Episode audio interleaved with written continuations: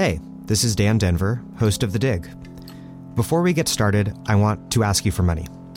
The money we need to keep this going as our part time jobs and to pay for our overhead. Over the last week, we've gotten more than 20 new supporters on Patreon. If we keep up that rate, we could have around a thousand a year from now. And that would be amazing. So, if you've already donated, thank you.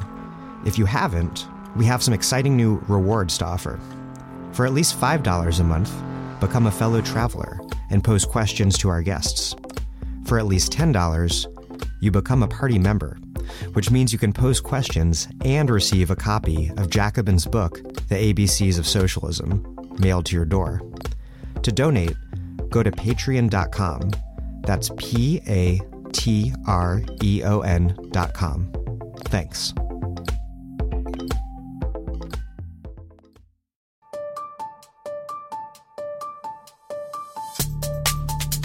Welcome to The Dig, a podcast from Jacobin Magazine.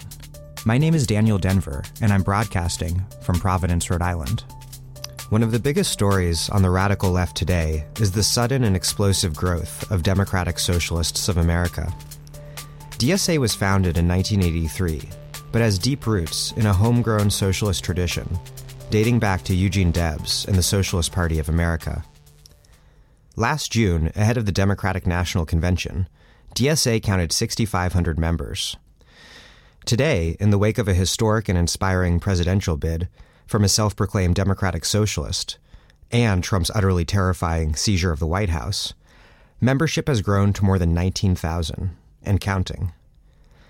People are considering socialism, long a dirty word in American politics, in far larger numbers than they have in decades, especially young people who face bleak job prospects, heavy student debt, mass incarceration, and an ecological crisis that threatens the very future of the human species. Obviously, there is nothing to celebrate about Trump's victory and the oligarchic, xenophobic, and bellicose reaction that it has set into motion. But that victory was also a major defeat for liberalism, exposing not only its inability to counter the right, but also its complicity in building the carceral state, waging global war, orchestrating mass deportations, and engineering a fake democracy where the 1% rules in the name of the people. Today, my guests are DSA National Political Committee member Sean Monahan and National Director Maria Svart. I have a lot of questions about DSA, of which, full disclosure, I am a member. And so do many others. I hope this interview can help people inside the organization and out think through some tough questions about how the fight for socialism should be waged in the coming months and years.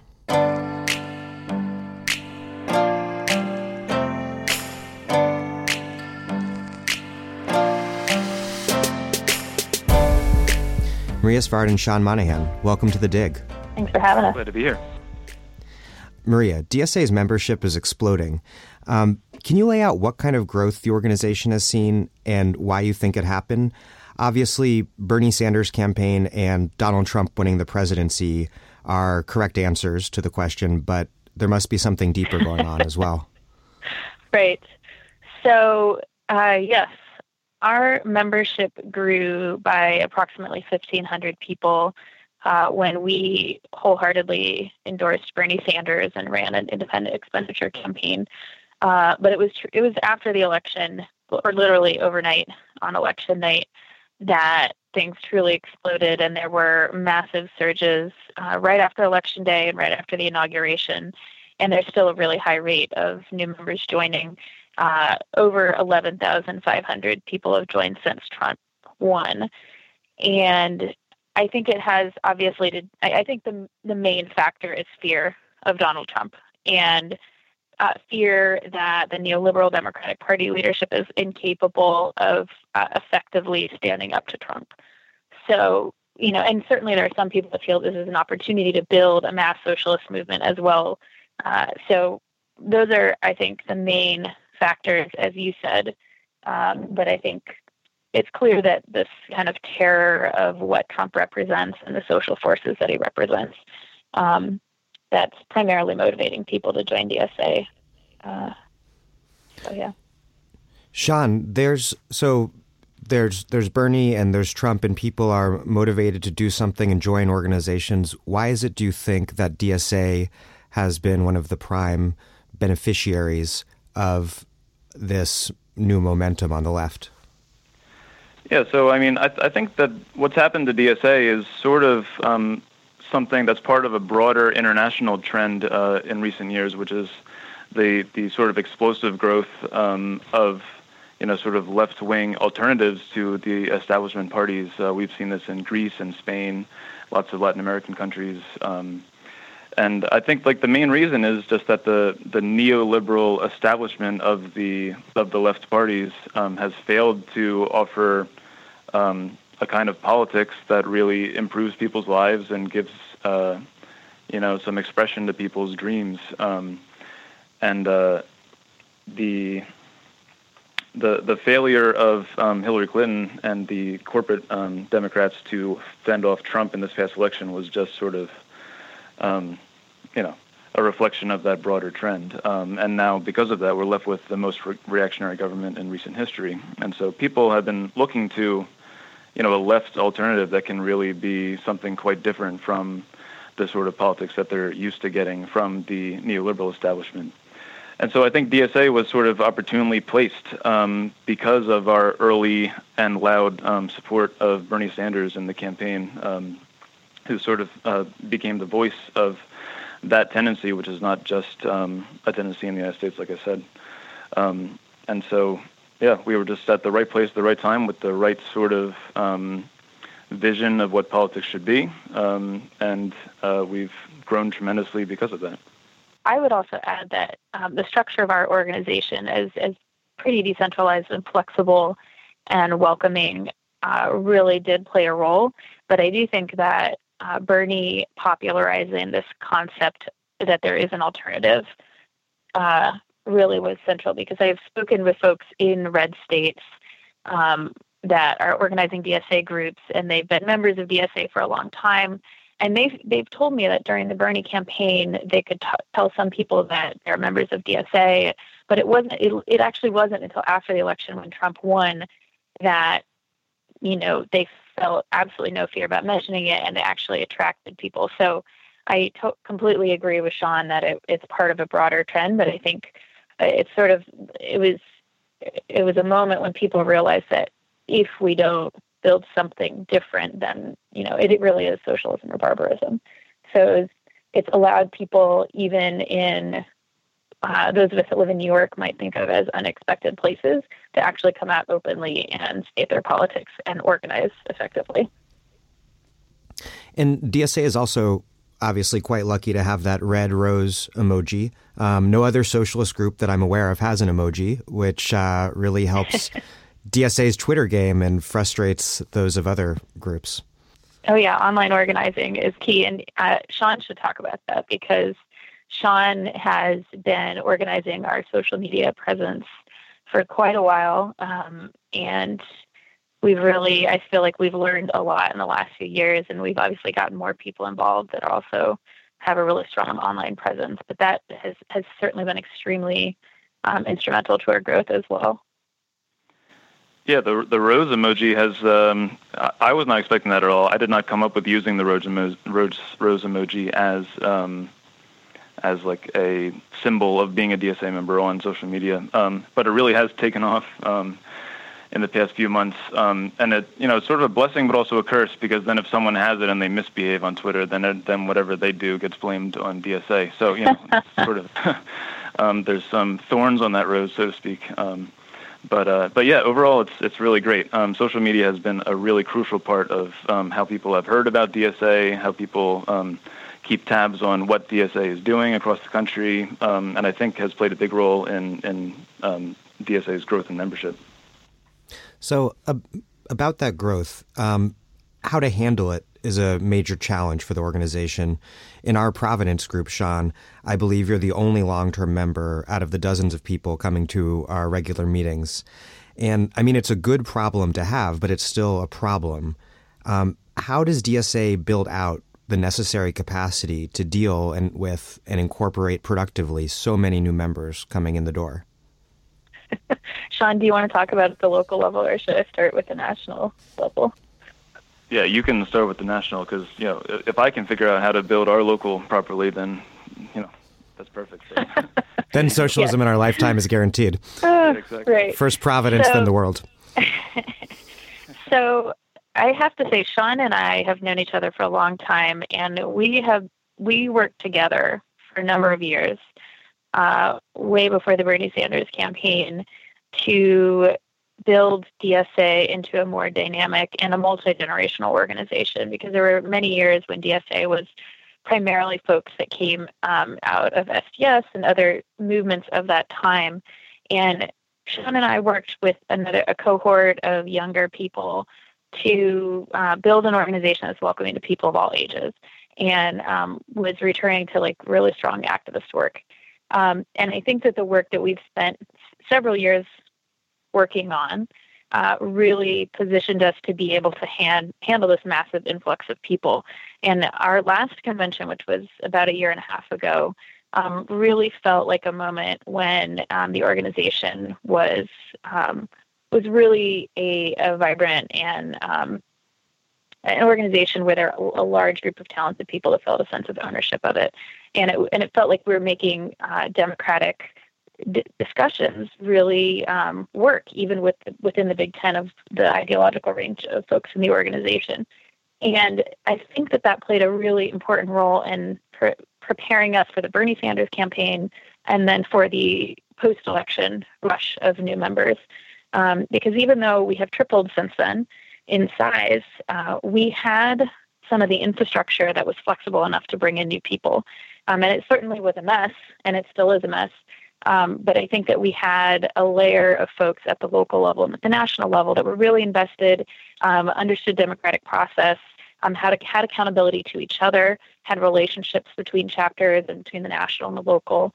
Um, and it really enabled us to quickly move into motion to, as I said, messily, but um, still be able to respond by uh, you know having more conference calls about organizing skills and more new member conference calls um, and providing resources for folks. We have a lot of skilled organizers in DSA, and as a lot of skilled organizers decided to join DSA in the political moment and felt like it needed to be their political home in this tremendously dangerous moment and also exciting moment, we were able to incorporate them into the organization. So we're working on setting up infrastructure to and we've you know we've been working since the election to train more folks that are new to organizing that want to build chapters. And there are over 120 local groups at this point across the country. Um, on our last chapter forming conference call we had 50 almost 50 folks on the call. Um, and in almost every state in the country we have folks that are working on forming local groups. And we have a system of mentors to help them organize. Um, we have a system of uh, conference called like webinars about different organizing skills. We're doing political education webinars. We're sharing resources about how to organize and, and you know reading lists and how to run a reading group and how to run campaigns. Um, and I really think that it's because we are not extremely top down that we have this dynamism um, that allows us to expand. And we're, we struggle with capacity for sure. We're still working out how exactly to restructure and prepare ourselves because we actually want to be doubling again and doubling again and become a true socialist, a, mass movement, mass socialist movement.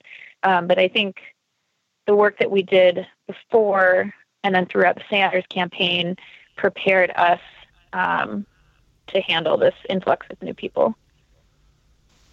Sean, do you want to um, offer a, a, local perspective on um, the getting a drink of water out of a fire hose problem?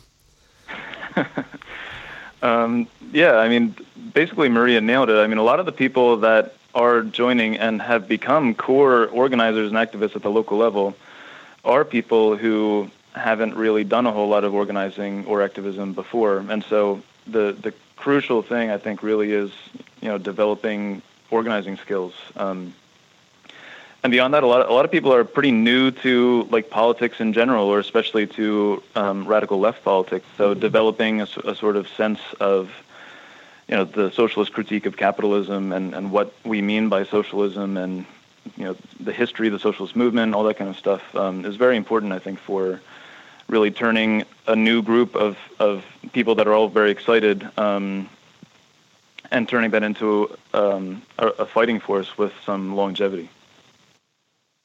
Yeah, and I think um, the way that the national and the local is most connected is we're trying to apply lessons from the Sanders campaign and the distributed organizing that a cohort of Sanders folks used to really help catapult him with few resources and, and getting around the mainstream media and the party, the Democratic Party.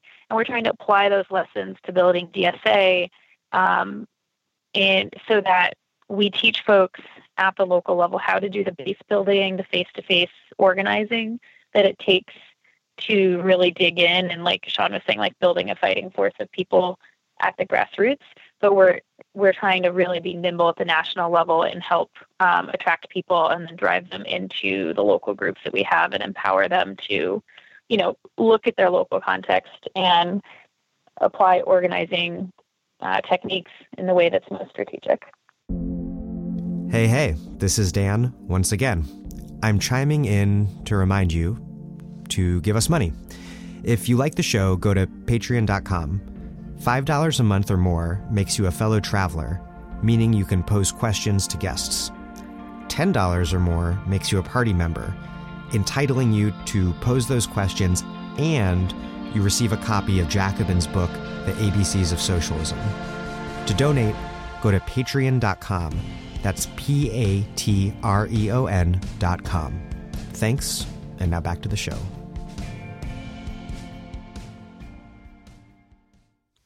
Um, following up on something you said, uh, Sean, I do want to get back to uh, the kind of political philosophy question because uh, I don't want to to bury that lead. What is democratic socialism? Okay, well, that's no small question. Let me see if I can try to do it pretty quickly. So, um, I mean, democratic socialism refers, I think, basically to two things. Um, one of which is a vision um, of of a kind of social order, a, a democratic social society. Um, so we sometimes we talk about like, well, in democratic socialism, we would do things this way or that way, rather. Um, so um, that that democratic socialism as a vision is not something that has ever been realized in any society. Um, so. Um, democratic socialism is, is, not quote unquote actually existing socialism anywhere. Um, it has, you know, there have been movements that have advanced towards it, um, but they have all been turned away um, or uh, or only achieved, um, you know, partial victories. The fullness of the vision hasn't been achieved anywhere yet, and and so that that's one sense of what democratic socialism is. It's sort of like the goal that we're working towards um, in our activity. Um, and in, in, another sense, democratic socialism is um, a social movement, and that's something that really exists um, in the world. It's quite small, um, but it's uh, actual social forces that um, you know exist in many countries around the world, fighting for labor rights, fighting against um, the kinds of exploitation and domination that especially poor people, working people experience in their lives. Um, and those are the two the two main senses, I think, of the term democratic socialism. Well, compared to other socialist groups, DSA is more big tent than hard line. Um, but there are guiding principles, and if you could dig a little deeper into what those principles are, because um, they go beyond um, merely aspiring to Northern European social democracy, as media outlets uh, often incorrectly report. Is that is that right?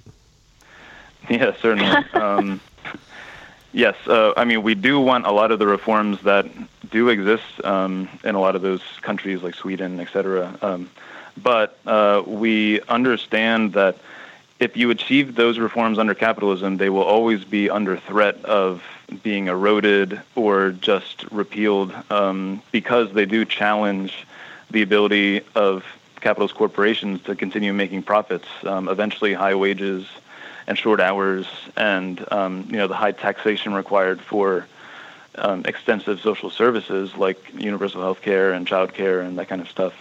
All those things do, you know, make it harder for the super rich to keep making profits by, you know, exploiting working people. Um, and so eventually, um, those are not long-term solutions. You will need to, um, at some point, actually change the way that production is organized in a society, um, getting rid of the capitalist way that it's um, organized today, which is that you know certain corporations and private um, individuals own the means of production and employ workers um, to make goods that they sell in the market for the purpose of making profits for those uh, private corporations or individuals.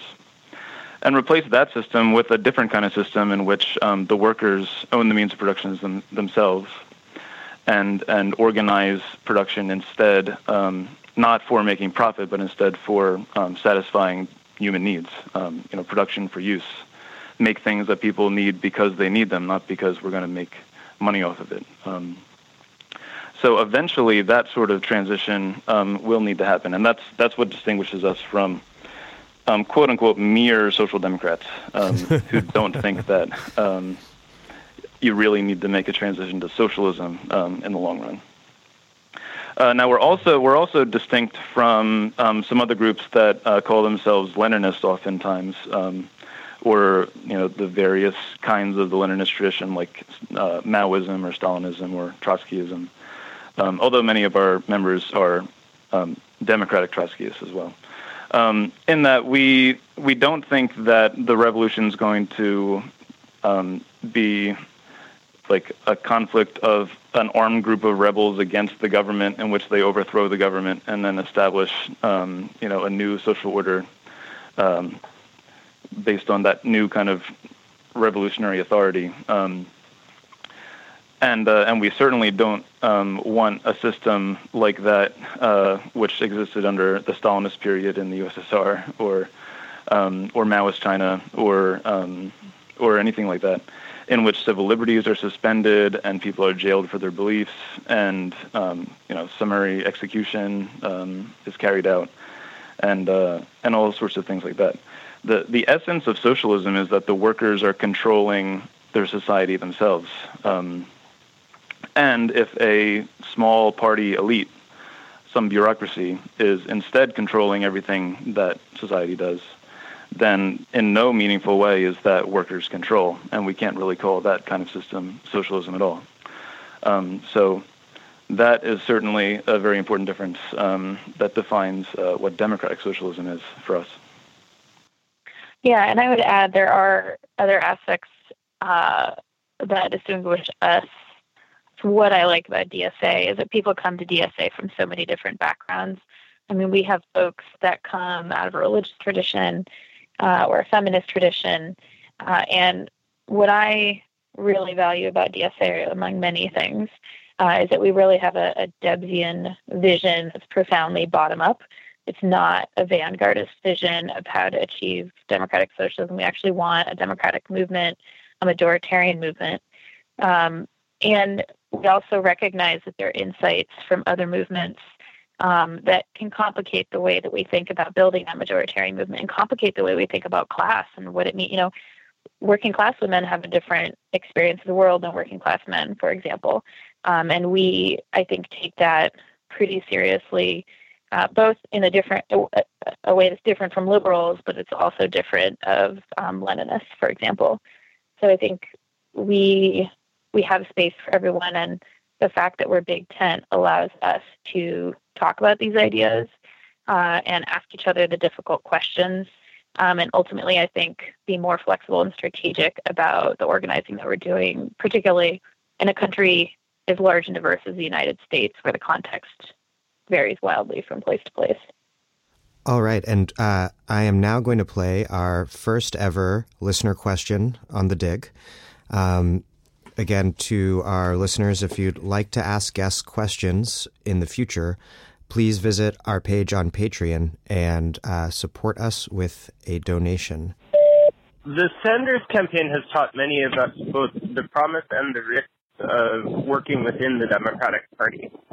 Um, is does DSA plan to engage in electoral politics to run DSA candidates or to support other candidates? And if so, What's your feeling about the ballot line issue? Thank you. Bye. So I think that in it's in some ways it's an open question. People in DSA have different perspectives, um, but what is a shared belief within DSA is that we have to be strategic about elections and uh, about building power, and that means being flexible and understanding that we have to build a base. And there are barriers in the U.S. political system which exist that we can't ignore. So, what that means is you know, chapters will assess the situation, and we can work with anti-corporate Democrats and use the Democratic Party ballot line when it makes sense, especially to run our own members as Democratic Socialist local candidates. But we prioritize an inside-outside strategy. So uh, we think of the Democratic Party as an institution that we view strategically, and uh, we work to build an independent mass base. And sometimes that will mean running candidates independently when it makes sense in the local context where that's possible. Uh, so we have a strategic long-term vision, and we have uh, the flexibility, the ideological flexibility to, to understand that practically that can mean different things in different places.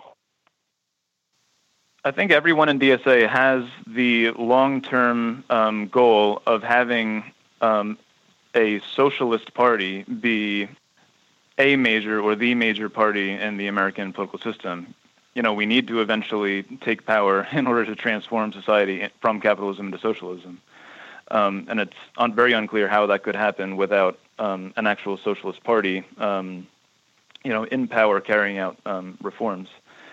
Um, well, what would like the ideal party look like? I, I think it would be one where the party is controlled by its members, um, and that means excluding um, business interests, uh, big donors, lobbyists, um, et cetera. You know, the the class that actually runs politics in the United States today. Um, it would have a platform that is decided on democratically by those members, either directly in some way or through um, delegates sent to national conventions or, or that kind of thing. Um, parties in the United States used to do something like this, um, but not for a very long time. Um, and uh, and the elected officials for that party should be bound to that party platform in some way, so that you know they can't just like cut a backroom deal with some some you know somebody else and uh, and you know go against their their the principles they were elected on without consequences and that kind of thing.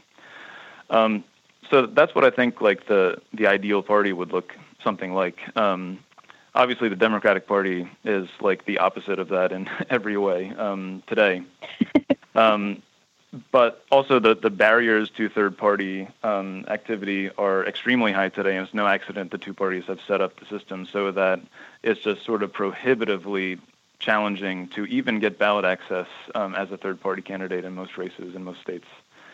Um, so uh, I think the only real alternative now is to sort of start acting like that ideal party, but not as an actual ballot line party. Um, and so that means um, you know having elected officials um, run either on the Democratic Party line or a third party line, or um, in many places as an independent, or lots of races they don't require um, any party ID at all, um, so nonpartisan races. Um, so there's lots of options based on local circumstances, and the ballot line question, I think, is is a kind of secondary question. The much more important thing is the substance of the politicians' um, actual politics and the relationship they have to um, the local Democratic Socialist group and other um, constituencies that um, that we think of as being the good guys, um, and the distance that they have from the social groups that we think of as the bad guys, um, you know, business interests, uh, lobbyists, corporate donors, that kind of thing. so yeah, the the a pra- pragmatic approach um, that is not either yes, always Democratic Party, or no, never Democratic Party, um, is I think the the way forward. So, if there are uh, differences within the organization, within DSA, over this question, what would those be? If there's a general strategic pragmatism, um, yet realism also about the fact that ultimately an independent socialist party will be necessary. I was going to say, I think it has to do with how you interpret the local context, and um, you know, when when it's strategic to do things one way or another. So, uh, I think people from different ideological perspectives in the organization would interpret a specific context in a different way. whether it would be smart to try to run an independent candidate, whether the social forces to run independently, et cetera. Um, so, yeah, I just think that it, it, some people are more inclined to want to run as to run an independent candidate, and other people are less inclined, and it has everything to do with you know how they what they think is possible. Because nobody, we're, not everybody has the same perspective about what it means to be strategic and pragmatic, right? And that's why we have democratic chapters that, that um, have democratic process to make these decisions, and why we try to shape political discussions at the national level to help people um, develop their ability to to look at all sides and make that kind of decision.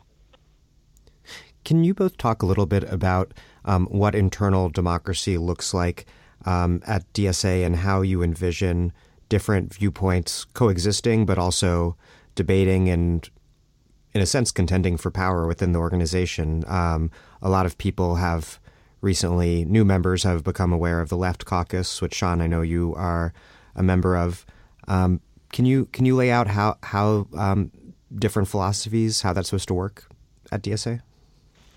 So it's a basic fact about DSA that unlike a lot of other socialist groups, we don't have a kind of sort of um, fundamental catechism that you have to fully buy into, or else you're not welcome in the organization. Um, like you don't need to have the correct line about uh, you know, the, the, classic example is the class structure of the Soviet Union. Like, you don't need to decide whether it was a state capitalist country or a deformed worker state. Um, uh, that led to, you know, a shocking number of splits in the socialist left in the United States. And that's where DSA has gone wrong, Sean.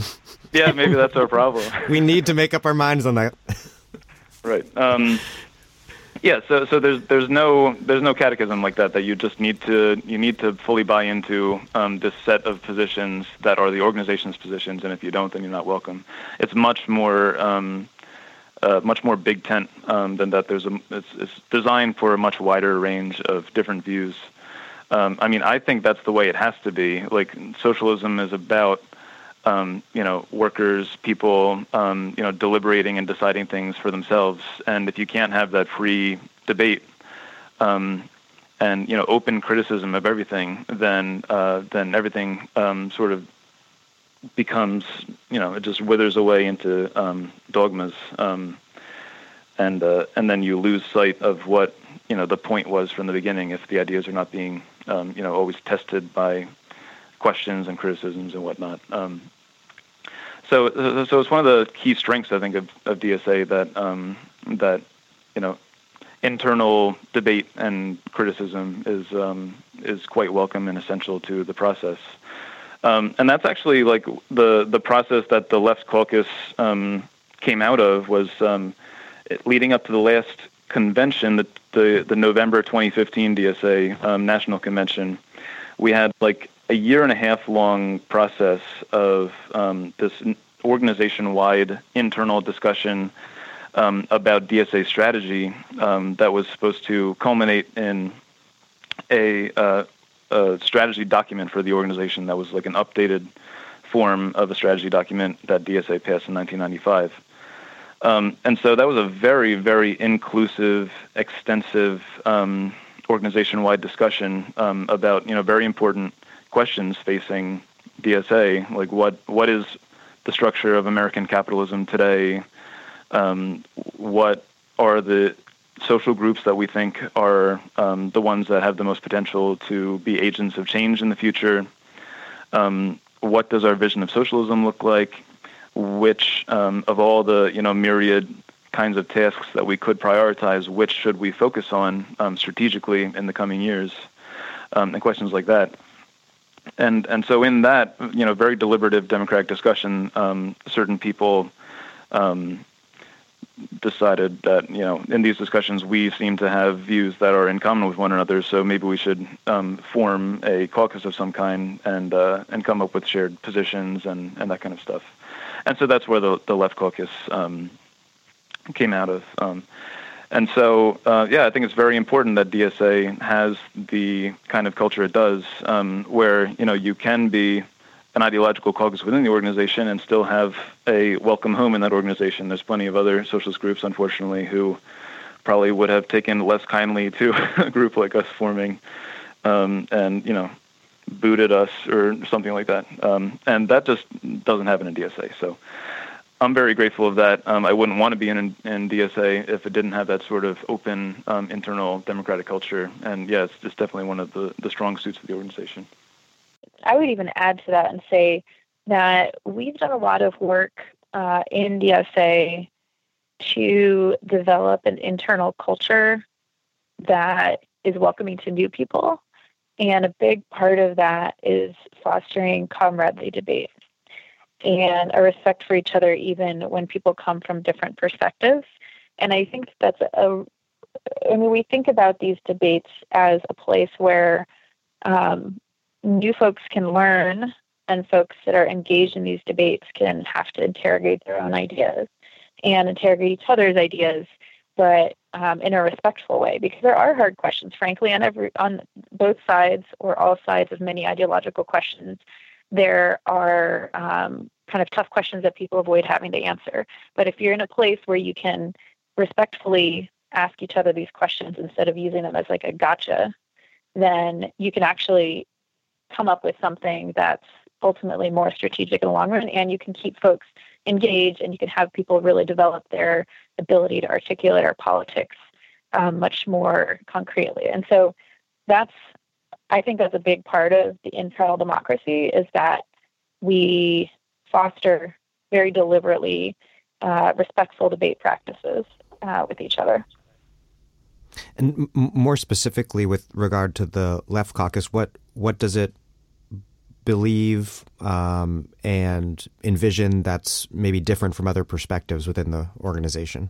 And are there other caucuses? well, there, there have been a few other caucuses that have um, that have popped up um, since we formed the Left Caucus, but it's been the only sort of enduring one um, since it was formed, which was um, in the fall of 2014. So it's been around for about um, two and a half years. Um, the Left Caucus originally came together because we wanted to prioritize developing a group of activists with um, with very good organizing skills and also very good knowledge of socialist theory, um, with a very high commitment to building the organization. Um, in like um, socialist jargon, we call that like more like a cadre model of um, of activists, just higher skills and and a higher commitment than what DSA chapters had really had before. Um, we wanted to strengthen DSA's um, anti-racism, DSA's feminism, DSA's commitment to um, queer liberation, um, and uh, and issues like that. Um, we wanted to shift DSA's electoral strategy um, towards backing explicit socialists rather than just you know the most progressive candidate between you know different various Democrats in primaries and, and stuff like that. We wanted uh, to develop a sleek and consistent graphic design for DSA, um, which you know at the time was not was very far from reality. Um, I mean, I think we've actually sort of achieve, achieved at least partially a lot of these things in the years um, since we first um, came up with that list of points. Um, a lot of the sort of thrust of um, what the Left Caucus uh, wanted to prioritize was incorporated into the strategy document um, that was passed at the um, 2015 National Convention. Um, we we do continue to operate today. Um, we're still talking about what exactly we want to get out of the upcoming convention in um, in August of 2017 this year. Um, but yeah, that's that's the Left Caucus in a nutshell. All right, uh, I am going to uh, we're going to turn to another listener question. Hey, Dan. Uh, this is Sam Geller. Um, uh, dues paying member of DSA, and I love what they're doing in this country, locally and nationally. But one thing I'm concerned about is their lack of position on boycott, divestment, sanctions of Israel. And in general, their policy about Israel and Palestine doesn't seem to be that different from the rest of the liberal elite. So my question is, um, why the silence on BDS as a tactic to put more pressure on Israel, especially at a time when um, it's, BDS has been endorsed not only by Palestinian civil society, but it's gaining popularity across other leftist groups in this country, like Black Lives Matter and, and more. So if you could please have some DSA account for their silence on, on that tactic, I would really appreciate it. Thanks so much. Keep up the good work. to add to that uh, BDS question, I'd add more generally what role the anti-war movement and foreign policy questions should play for for DSA.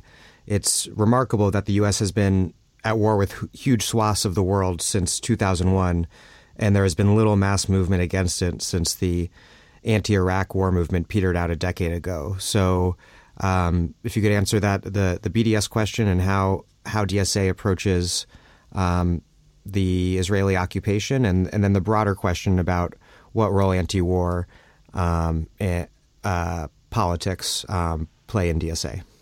DSA takes opposing um, imperialist war um, quite seriously, um, and uh, you know, as a consequence, DSA was very against the Iraq War from the very beginning. Um, opposed intervention in Libya, and uh,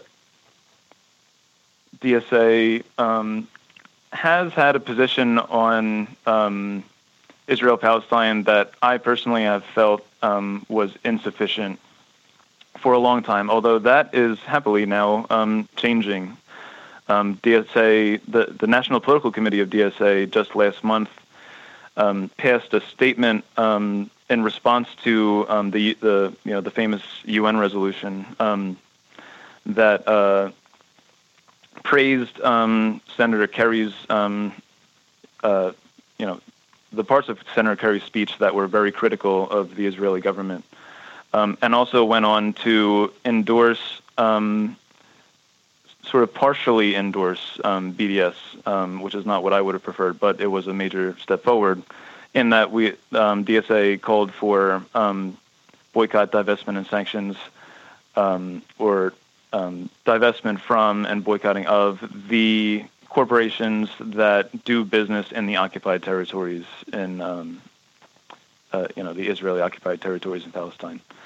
Um, and so that just calling for the boycott and, and divestment of those companies um, was a major step forward for DSA.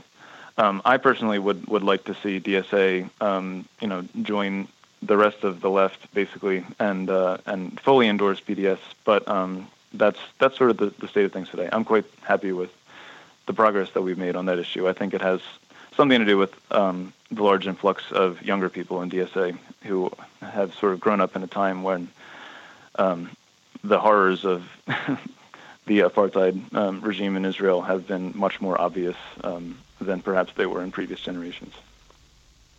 Is is that something that could possibly be taken up um, at the convention this this summer, pushing it to um, a full endorsement of BDS? I mean, any any um, mem- any delegate can um, can put forward, you know, a resolution you know of their own choosing. Um, so yeah, it's, it's, fully within the realm of possibility that um, that that uh, that issue could come up uh, at the national convention. I don't know of any resolutions like that myself, but um, it's still many months away, and who knows? Maria. And I would also add that um, we sort of take a position about political statements and, for that matter, resolutions at the convention, uh, really practical position about it, which is that we don't try to issue a statement about a lot of issues that come up that are important because we can't practically respond to everything that matters in the world and we want to focus on the things that our members and our chapters are most actively involved in. So, you know, that's just a reality at our convention. We prefer to spend the majority of our time doing political education and doing skills trainings um, and spend enough time on passing resolutions and our leadership elections that people can really think about the issues, but not have that take up the entire weekend, for example. Um, so it's it's entirely possible that that could happen, but we do try to be practical about the time that we spend, and we have time is a very limited resource in an organization like ours that is primarily run by volunteers and is primarily funded by small dollar donations from members. Um, so that's you know that's the reality of that. Um, and then the, to the issue, the, the broader issue of being anti-imperialist and, and thinking about foreign policy and um, interventions abroad, uh, we definitely uh, think about these things not just as moral issues, but as strategic questions. And uh, really, you know, we want to build a socialist movement in the belly of the beast in the United States. And um, we think that there are ways to frame issues about foreign policy that are directly tied to pocketbook, pocketbook issues for people in the United States. Um, and for example, Trump deciding to spend so much money on war at the same time that he's cutting literally meals on wheels um, is a way to tie people's direct lived daily experiences to these um, adventures abroad. Um, and it's also, you know, it's tied to civil liberties and militarism at home as well as abroad. So uh, the kind of fear mongering that Trump is trying to use uh, in a right wing populist movement to build his own power, um, we think that that's, you know, having a counter to that is the most effective way to build an anti war movement. And as with many issues, we have to be intentional about framing it in a certain way and not uh, forgetting the broader issues. Like we want to build um, a socialist movement that is explicitly anti-racist, the same way we want to build a um, domestic socialist movement that's explicitly anti-imperialist. Um, and we want to frame these things, but in a way where we can bring more people into having this analysis and into thinking about these issues. Uh, so that's sort of how we think about these issues, and it is one reason that we don't, you know, try to write a statement for every horrible thing that our government does because there are just too many of them. Um, but if we can ha- paint a holistic picture that's tied to people's everybody's everyday lives, particularly in an economic sense, um, we can reach more people and ultimately build a bigger movement.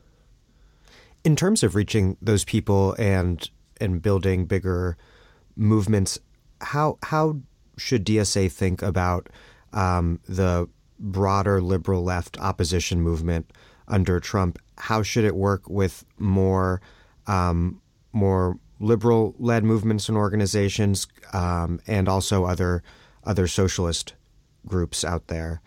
There are a few things to keep in mind. One of which is that barely more than 50% of eligible voters voted in this election. And there are a lot of reasons. There's deliberate Republican uh, voter suppression. There's class based voter suppression. Our entire system is set up to make it hard for poor and working class people to vote. Um, general complete dissatisfaction with the options that were available. Um, so we really orient ourselves towards organizing the unorganized and bringing those folks into a movement that has a vision and is honest um, and is independent. Um, but we definitely have a relationship with you know, Indivisible and, and groups like that, particularly at the grassroots level, at the chapter level, um, because much like DSA, chapters um, are different from place to place because they're locally governed.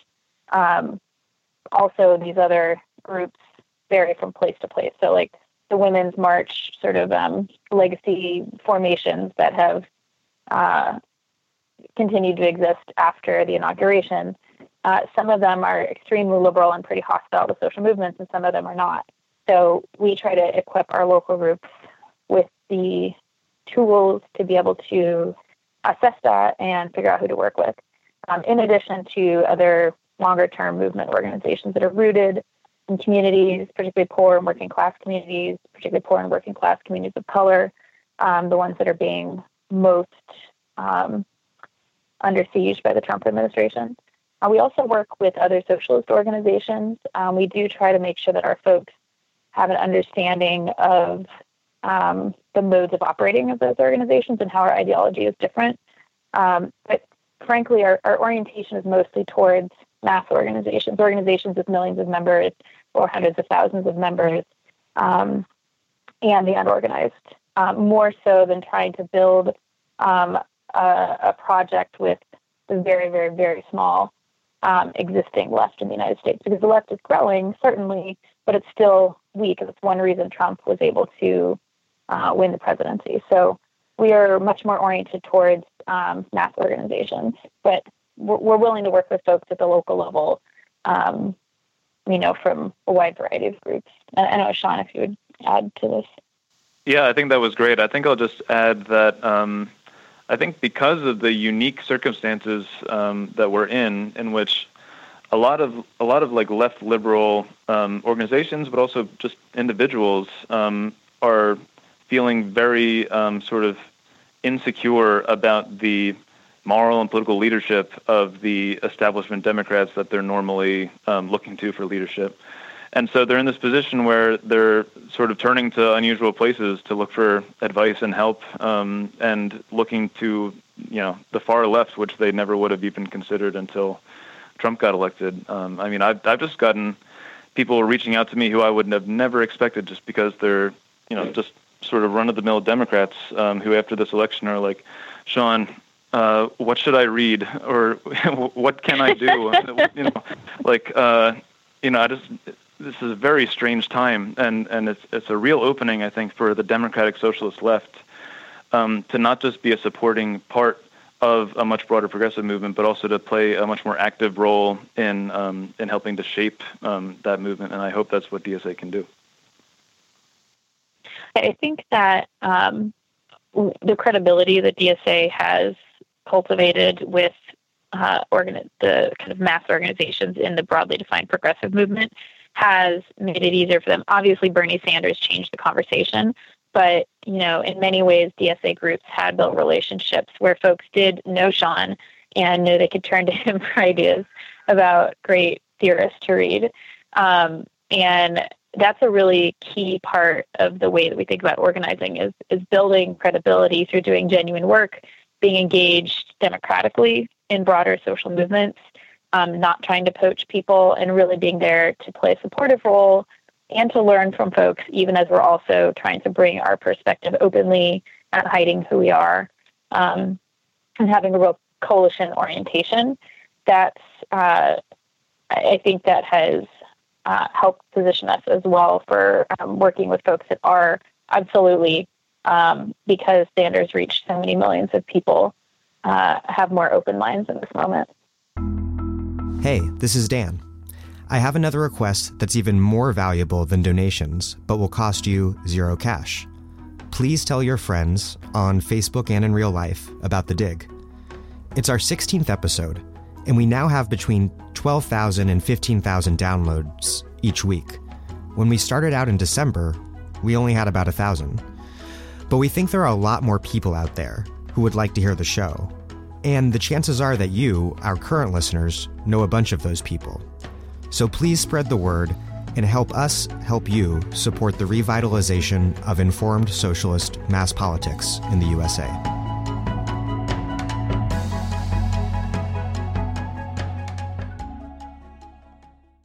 I want to ask about diversity now. Um, DSA is by no means the exclusively white male brocialist stereotype that uh, Clinton partisans so often accused uh, the left of during the Democratic primary, but it does skew um, significantly white. Um, and in a recent statement, DSA said, historically, the left has been, and despite the best intentions of many, continues to be, dominated by white activists, often middle class men. Organizations of the left, including DSA, generally reflect the interests, aspirations, and cultural assumptions of white working and middle class individuals, more than people of color. In some ways, it's not DSA's fault, and it's a, because it's a reflection of the fact that we live in a highly segregated society with too few integrated organizations and institutions. But it's still a critical question of, of how can DSA um, invite more people of color into the organization? Is there a process for thinking about who's not yet in the room and how to get them there? It's really key uh, to think about this question. And I think even the framing of saying that the ideolo- ideological left is, is full of primarily white organization is somewhat problematic because obviously there are ideological organizations um, that were not primarily white, but um, DSA has certainly been white throughout our history and is, is majority male, probably more than 75% male, especially after the election, because in the post election push, the percentage of men that was joining was even higher than it than the membership was before the election. I know that has to do with Twitter. Not sure what that's about. Um, so we're very male and we are very white, but I'm biracial and there are lots of people of color in membership and leadership um, and I think it's really important to us to find the right line between sort of contorting ourselves with this like guilt complex, which I and most people in DSA find um, not helpful at all. In fact, quite destructive. um, and also recognizing, like uh, what you said, uh, we have to think about the perspectives of folks that aren't in the room because when you have, I was just talking with someone earlier today about um, building an organizing committee to start a chapter and um, comparing it to building a union organizing committee in a workplace. I used to be a union organizer. When you're building an organizing committee, you have to both make sure that you have folks from every department, but also every identity group. And uh, for example, as a woman, I would want the organizing committee to be 50% women because you might not know that one of the bosses is sexually harassing women if you don't have any women on your organizing committee.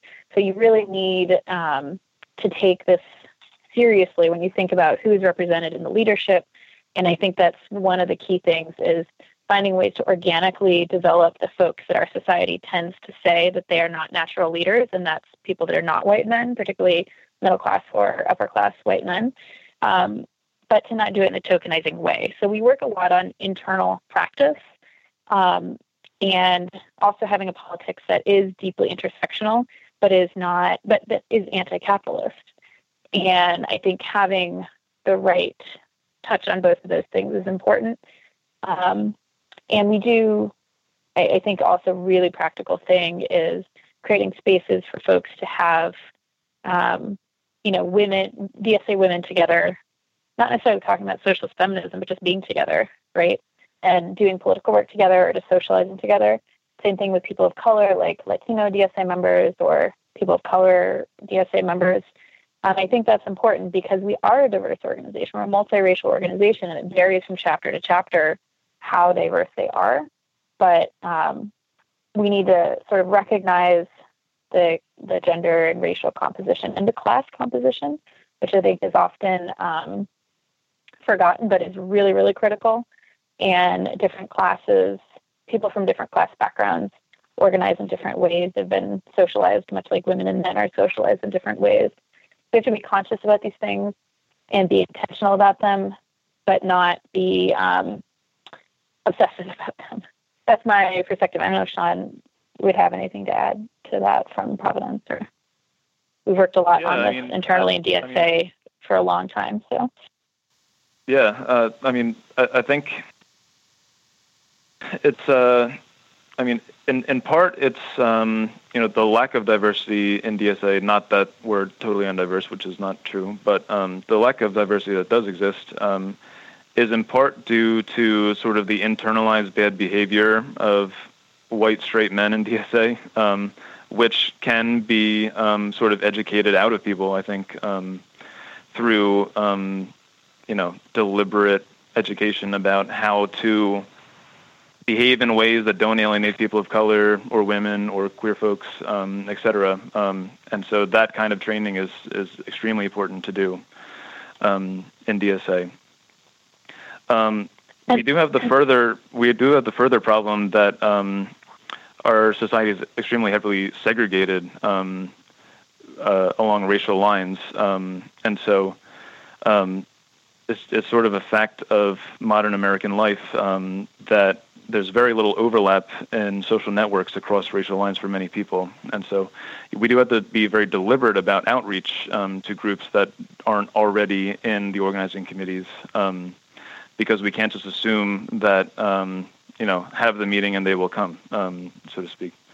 Um, but rather, we need to be yeah quite proactive in in trying to diversify um, DSA's base if we're only organizing the white working class, then we're not organizing the working class um, because you know that's not the the way the working class is in the United States today.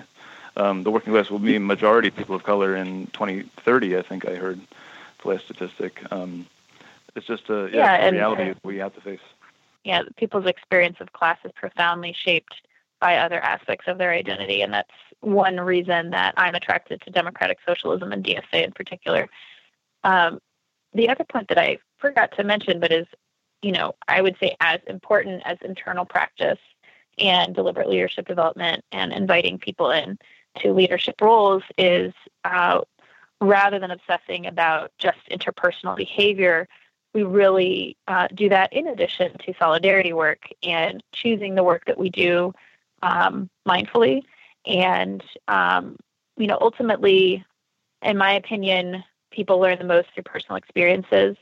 Um, and you know, when they're able to read theory, they can up, they can understand it. It helps them make sense of their own lives, and also um, they can make sense of theory through thinking about their own lives and their own experiences. So we think about putting people through experiences that radicalize them. And a really important experience to radicalize people is going through struggle with someone different from themselves for a shared interest. Um, and that's why unions are, you know, have been traditionally um, the most powerful racial justice organizations in the country because people don't self segregate for work um, and they have to come together with their coworkers, even if they're very different from each other, um, to fight for shared economic interests. And that transforms people. And so we think of going through struggle together and learning to trust each other because there is no other choice um, is sort of like solidarity. Uh, you build through solidarity, kind of forge this um, unity that you couldn't get in any other way, particularly like Sean was saying in, in our society that's so segregated. So we we try to train our chapters to think about ways that if they are majority white, they can be in solidarity with poor and working class organizations of color and um, come with an open mind and be um, respectful and thoughtful coalition partners. And over time, you build trust, uh, and that's that's how you build the kind of movement that will be needed in this time is people have to team up with people that are different from them um, through action. Um, and many, many people are willing to overlook, um, you know, some interpersonal behaviors, and people learn to have better interpersonal behavior through uh, familiarity with each other. But people are willing to help people move beyond that if they're fighting together on the front lines. So that's the other kind of key thing is we work on our internal culture and how people work with each other. But um, ultimately, it's about the fight, right? It's the struggles that we're engaged in. And it seems like there are a lot of opportunities for that kind of coalition work in local struggles around immigrant rights, around uh, fighting mass incarceration, and also um, around candidate recruitment and, and running political campaigns, um, uh, recruiting people from uh, who who who have deep roots in communities um, and running campaigns in a way that mobilizes uh, those communities and for people to work work together. Absolutely. I mean, ultimately, you have you know that's that's another thing I like. I like many things about DSA. Um, that we're very practical about the need to base build and respect the organization that exists and um, expand the socialist movement. Um, and it is ultimately that is the only practical way to do it. Is you have to uh, work with who exists. Um, you have to um, build a movement that's inclusive, um, and you have to have a really practical vision. I mean, it's uh, the the tragedy of the Bernie Sanders campaign, among many others, um, was the fact that African Americans are the most social democratic voting bloc in the United States, and yet Bernie really struggled, particularly for older African Americans, but to to organize that base.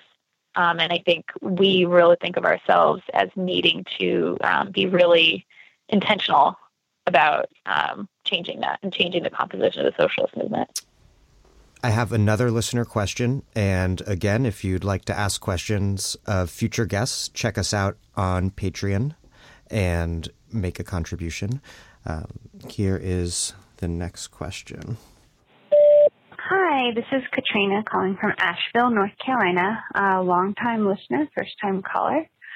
Um, so, North Carolina is a non home rule state, which means that here in Asheville, we're very much at the mercy of Raleigh, and our hands are tied locally for things like raising taxes to pay for infrastructure improvements.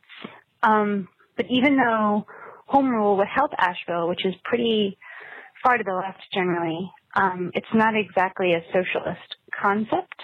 Um, as a starting a DSA chapter here, but we're still kind of a baby chapter. Our first general meeting is in two weeks. Um, I'm wondering how we can try to maintain momentum and build capacity as a chapter while being realistic about what we can and cannot accomplish here on a local level. And second part of my question is um, this early on with our chapter, how much energy should we be putting into efforts to try to force change on a state level? Um, okay, that's it. Um, yeah, uh, okay, bye, Dan. So Katrina raises a key question that we've been really grappling with a lot at DSA because a lot of our growth is in red states right now, um, which is exciting and critical and strategic for us to support. Um, so I think the key long-term plan should be to think to really carefully power map state politics and local politics and develop a plan to base build in strategic districts um, and reach out um, and really go to door to door um, around really practical questions, but with tied to a socialist vision. So right now, a lot of our groups we're encouraging them to uh, do outreach to protect the Affordable Care Act, but at the same time to raise a visionary non-reformist reform of single payer. You know, Medicare for all, but at the same time, we have to at least stop um, the rollback of the Affordable Care Act. So, uh, doing a lot of outreach, but to do it in strategic places, I think is really key. Um, and then the other thing is to build a community, a really strong community, because in in a lot of red states, um, DSA groups are a little smaller and um, are in the minority, and it's important to be there to support each other, essentially.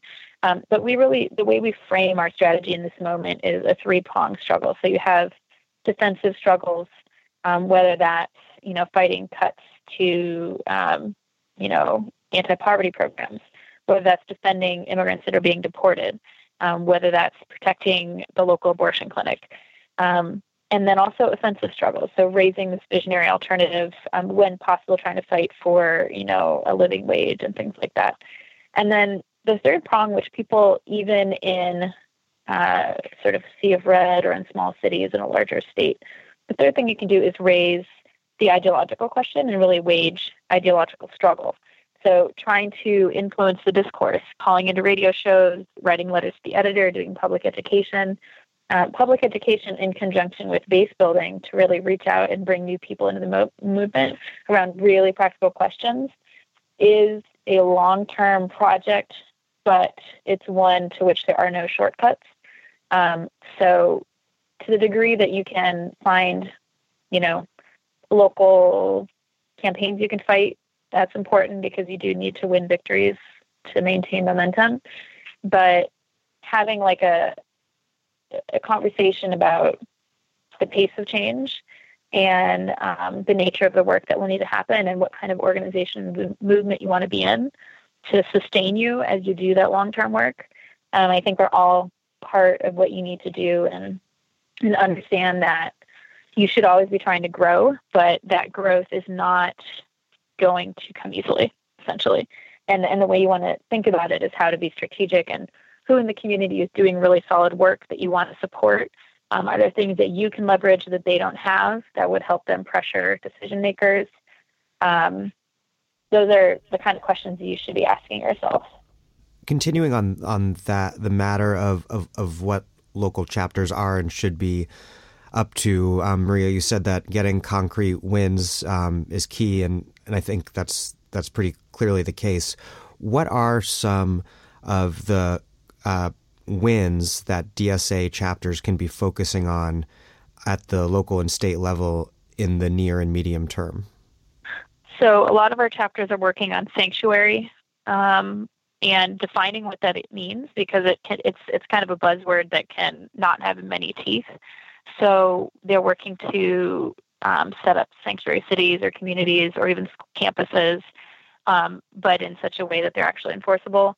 Um, so that's a key key one. Um, obviously, standing up to the far right is is very important, and being able to mobilize and having the relationships in advance so that you can respond rapidly when the need arises. Um, so those are really really practical things. Um, supporting folks that are trying to form unions um, in this moment. Um, in left and even progressive institution building is very very important. Um, and a lot of our chapters, particularly in a number of states, are working on um, state level single payer fights. Like we have hundreds of DSAers um, that have been trained by their DSA groups um, to canvass for single payer in California, for example. A lot of our chapters in New York State are fighting for single payer, uh, and those aren't the only states.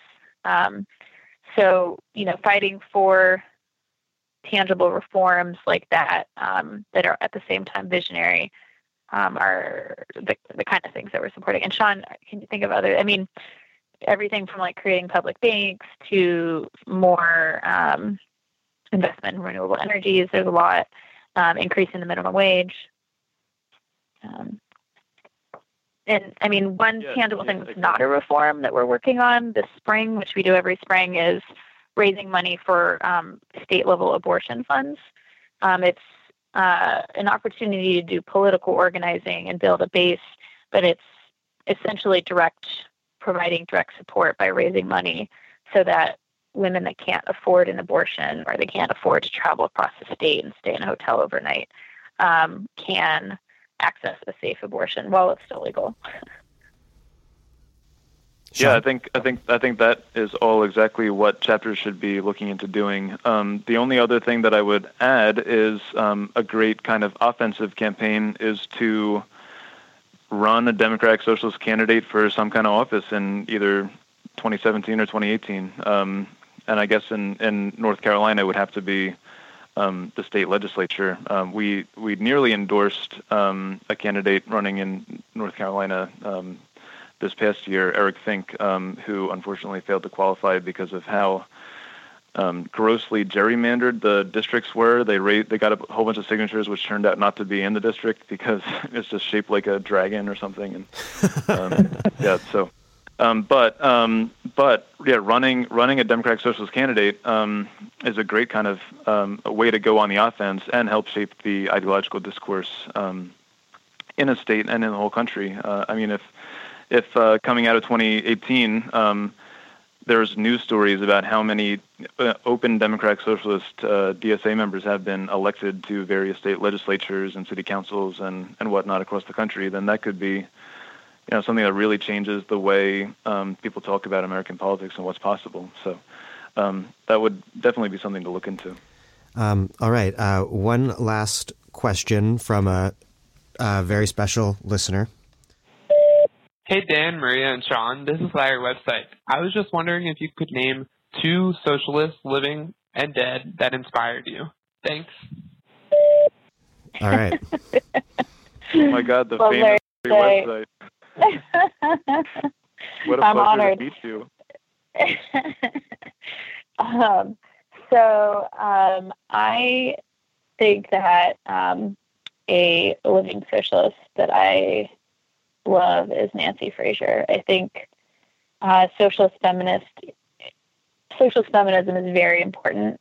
Um, insights on how the sex gender system interacts with capitalism uh, is critical for understanding the world that we live in and also how to build um, a sustainable movement that speaks to all people um, that we need to be part of our movement.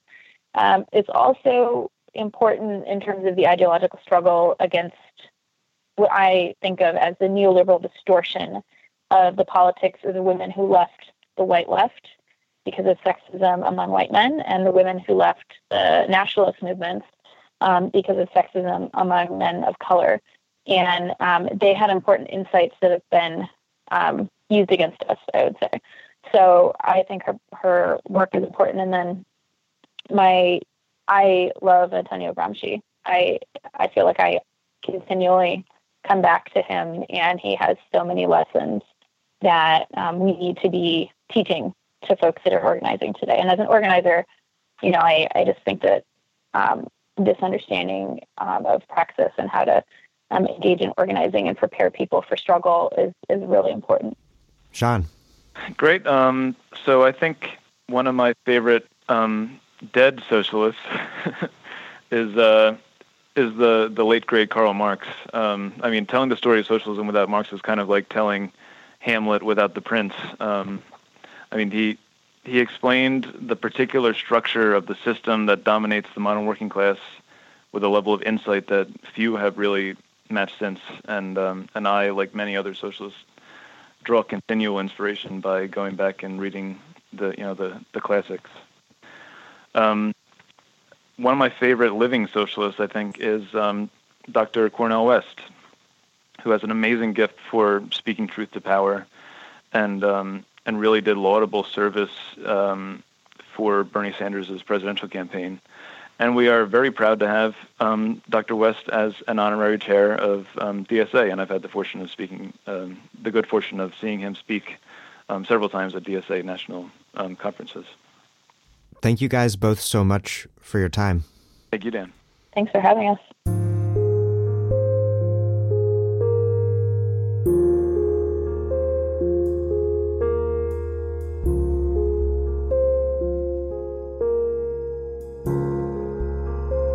Sean Monahan is a member of DSA's National Political Committee, and Maria Svart is the organization's national director.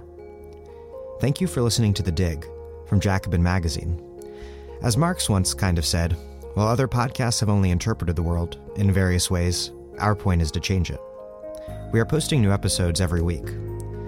The Dig was produced by Alex Lewis, engineered by Tristan Rodman, music by Jeffrey Brodsky. Follow us on Twitter at The Dig Radio and please find us on iTunes or wherever you get your podcasts, and subscribe and also leave us a glowing review. Those reviews help introduce us to new listeners, and so does spreading the word to your friends. Please make propaganda for us. And please do find us on Patreon and make a monthly contribution to keep this operation going. Even $5 a month helps a bunch. In the coming weeks, we'll be talking to Corey Robin, Nicole Aschoff, and Keeanga-Yamahtta Taylor.